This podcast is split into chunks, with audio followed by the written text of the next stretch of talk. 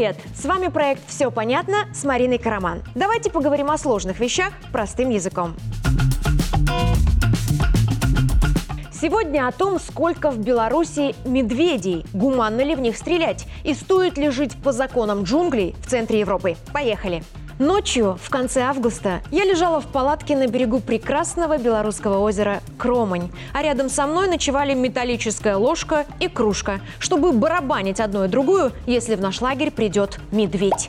По моим расчетам, грохот должен был его испугать. Это был период, когда все масс-медиа уже облетели кадры с косолапами, которые в 23 году решили, что пора напомнить белорусам, кто в доме хозяин. Медведей видели на трассах под Лидой и Могилевым, в деревне Ковалева Витебского района, в Дубровском и Крупчино в Шумилинском районе, в Пудино Новогрудского района, в Нелидовичах возле Минска. Но когда они появились в Боровлянах и в Ганалесе под Ждановичами, стало ясно, что мишки не боятся ни машин, ни скопления людей. В поселке Ганалес медведица с детенышами искупалась в ручье недалеко от жилого комплекса и шумного кафе. Я понимала, что если уж хищники не стесняются приходить к людям людскому жилищу, то в Налибокской пуще дома они, а не я. И там их появление вполне реальный сценарий. Тем более, что с 2003-го количество медведей в Беларуси здорово выросло. 20 лет назад их было около 150 особей на всю страну.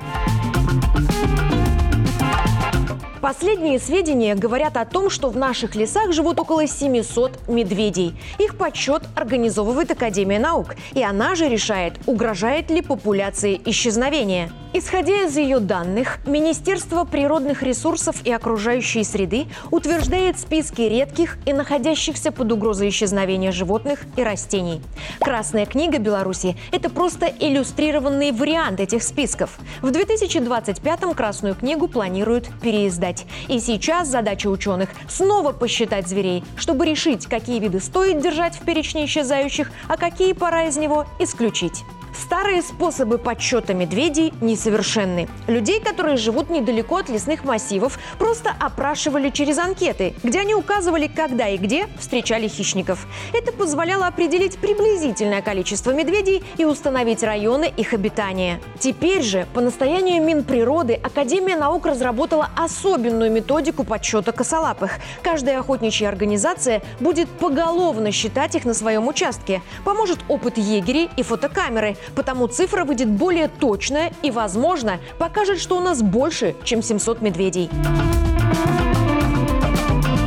Много у нас мишек или недобор, ответят ученые. Они определят, какое количество хищников оптимально для каждого региона и для страны в целом, и решат, пора ли медведю на выход из Красной книги.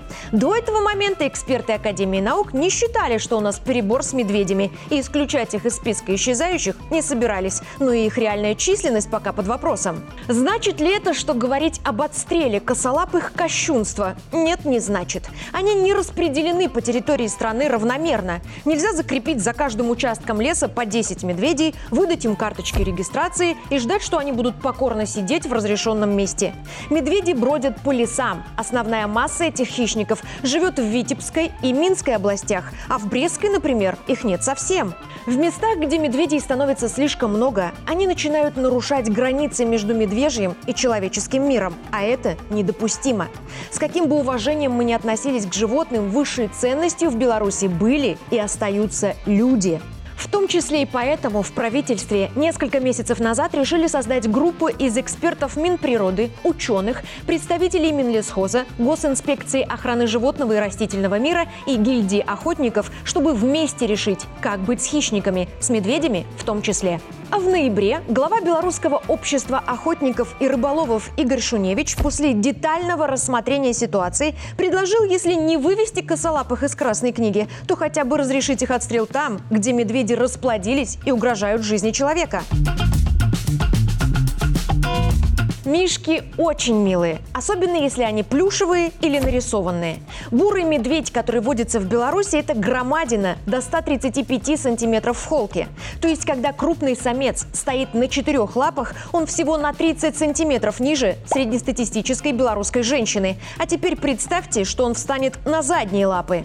Весят белорусские медведи до 400 килограммов. Это почти 6 человек среднего веса или два мотоцикла Ява. Только в комплекте с ловкостью, толстой шкурой острыми зубами, когтями, мощными лапами и челюстями. Когда такая машина набрасывается на человека, чтобы съесть или покалечить, каковы шансы отбиться? То-то и оно. Медведь – один из немногих хищников, который может убивать не из-за голода, а ради любопытства. Жалости он не знает. Если не испугается, жертву не отпустит. Обмануть его сложно. Медведи умные и хитрые охотники. Испортить жизнь могут не только прямой атакой. Их присутствие держит в напряжении целые села. Люди боятся выходить на улицу и несут серьезные убытки, когда хищники нападают на скот, убивают собак, рвут кур и разоряют пасеки. Потому если где-то рядом с населенным пунктом настойчиво вертится милый Мишка, нужно сделать все, чтобы сердобольные любители природы не вздумали к нему приближаться и сообщить о нем в райисполком, милицию или МЧС. Власти соберут комиссию, и если она решит, что опасность для людей есть, зверя усыпят и увезут или застрелят. Да, медведь краснокнижник, но бывают случаи, когда это не важно. Если медведь нападает и его убивают, уголовное дело заведут и закроют, как только станет ясно, что речь о самообороне. Но даже если до нападения не дошло, любое дикое животное можно уничтожить, если оно имеет возможность убить или покалечить человека. Медведь, пришедший в огород или на окраину деревни, имеет такую возможность? Имеет.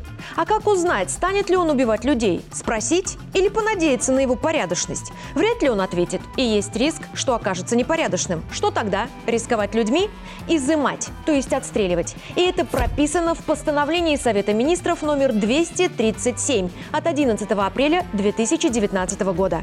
В структуре документа есть положение о порядке взаимодействия госорганов при обнаружении животного, которое может нести угрозу жизни и здоровью людей.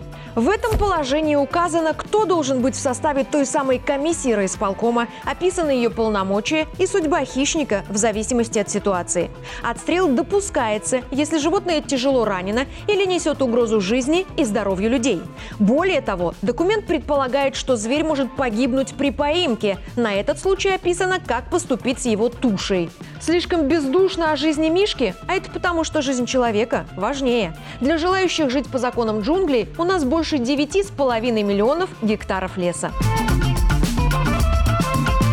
Информация о планах отстреливать зубров – вообще чистая спекуляция. Некоторые ресурсы прилепили ее к новости о медведях и преподнесли все так, будто сейчас у нас вымирают зубры, а кто-то коварный хочет разрешить на них охоту. Зубры действительно внесены в Красную книгу, но охота на них не запрещена около 10 лет.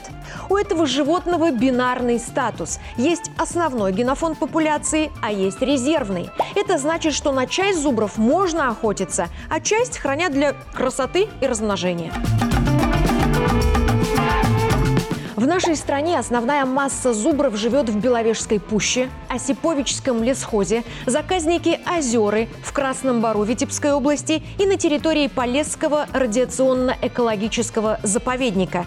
Есть и небольшие стада, вроде Дятловского, на несколько десятков особей. Все зубры страны разделены на 11 микропопуляций, и за каждую из них отвечает юрлицо, которое владеет или управляет территорией их проживания. Например, это лесхоз. Его специалисты получают задание выбраковать из основного генофонда старых и больных животных или определить, на сколько голов стадо больше оптимального объема. Лишних старых и больных перевести из основного генофонда в резервный. Для этого, кстати, тоже собирают комиссию. Отбракованные особи доступны к добыче, то есть на них разрешено охотиться. Охотники не могут отстреливать зубров в заповедниках и заказниках просто так. Их всегда сопровождают егери, потому случайно убить молодого нужного зубра невозможно, а выбракованных не запрещено. Это закреплено в постановлении Совета министров номер 708 об охране и рациональном использовании зубров. Там же написано, как законно перевести зубра из основного генофонда в резервный. Кроме того, наших зубров покупают дружественные страны, чтобы размножать их в своих заповедниках. На продажу, разумеется, идут здоровые молодые особи. В мае первая партия из девяти голов отправилась в Башкортостан. До этого зубров купил у нас Казахстан. То есть и продавать, и отстреливать зубров давно законно, потому что оптимальное количество для сохранения популяции в нашей стране 1500 особей, а у нас их сейчас 2616. Это не значит, что можно их раздавать атаковать и стрелять направо и налево. Но и бояться скорого исчезновения этого вида причин нет. Кстати, Беларусь – страна с захватывающей современной историей. Наш зубр – редкое животное. А брать лучшее из опыта друзей я считаю правильным. Потому в будущем мы могли бы вести зубровую дипломатию, как Китай делает с пандами. Дает их в аренду только государствам, с которыми готов вести дела. Мы могли бы выстроить ту же схему с продажей зубров, только дружественным странам. Сколько особей какого вида нужно, чтобы не бояться за его безопасность? Как должны вести себя граждане и ведомства, чтобы сохранять баланс в отношениях белорусов с природой, наши законодатели пропишут в экологическом кодексе страны. Пока такого документа в Беларуси нет, но его концепция уже существует. После доработки она пройдет положенные стадии согласования и, как и все документы, от которых зависит благополучие нашей земли, ляжет на стол президента. Подписание главы государства будет означать, что правила кодекса ожили для каждого из нас. Но пока это планы на будущее, пусть и скорое заглянуть в холодильник. Если там нет изделий из мяса, ваше негодование из-за отстрела крупных животных разумно. Но если мясо там есть, значит вам жаль зверушек только в комментариях.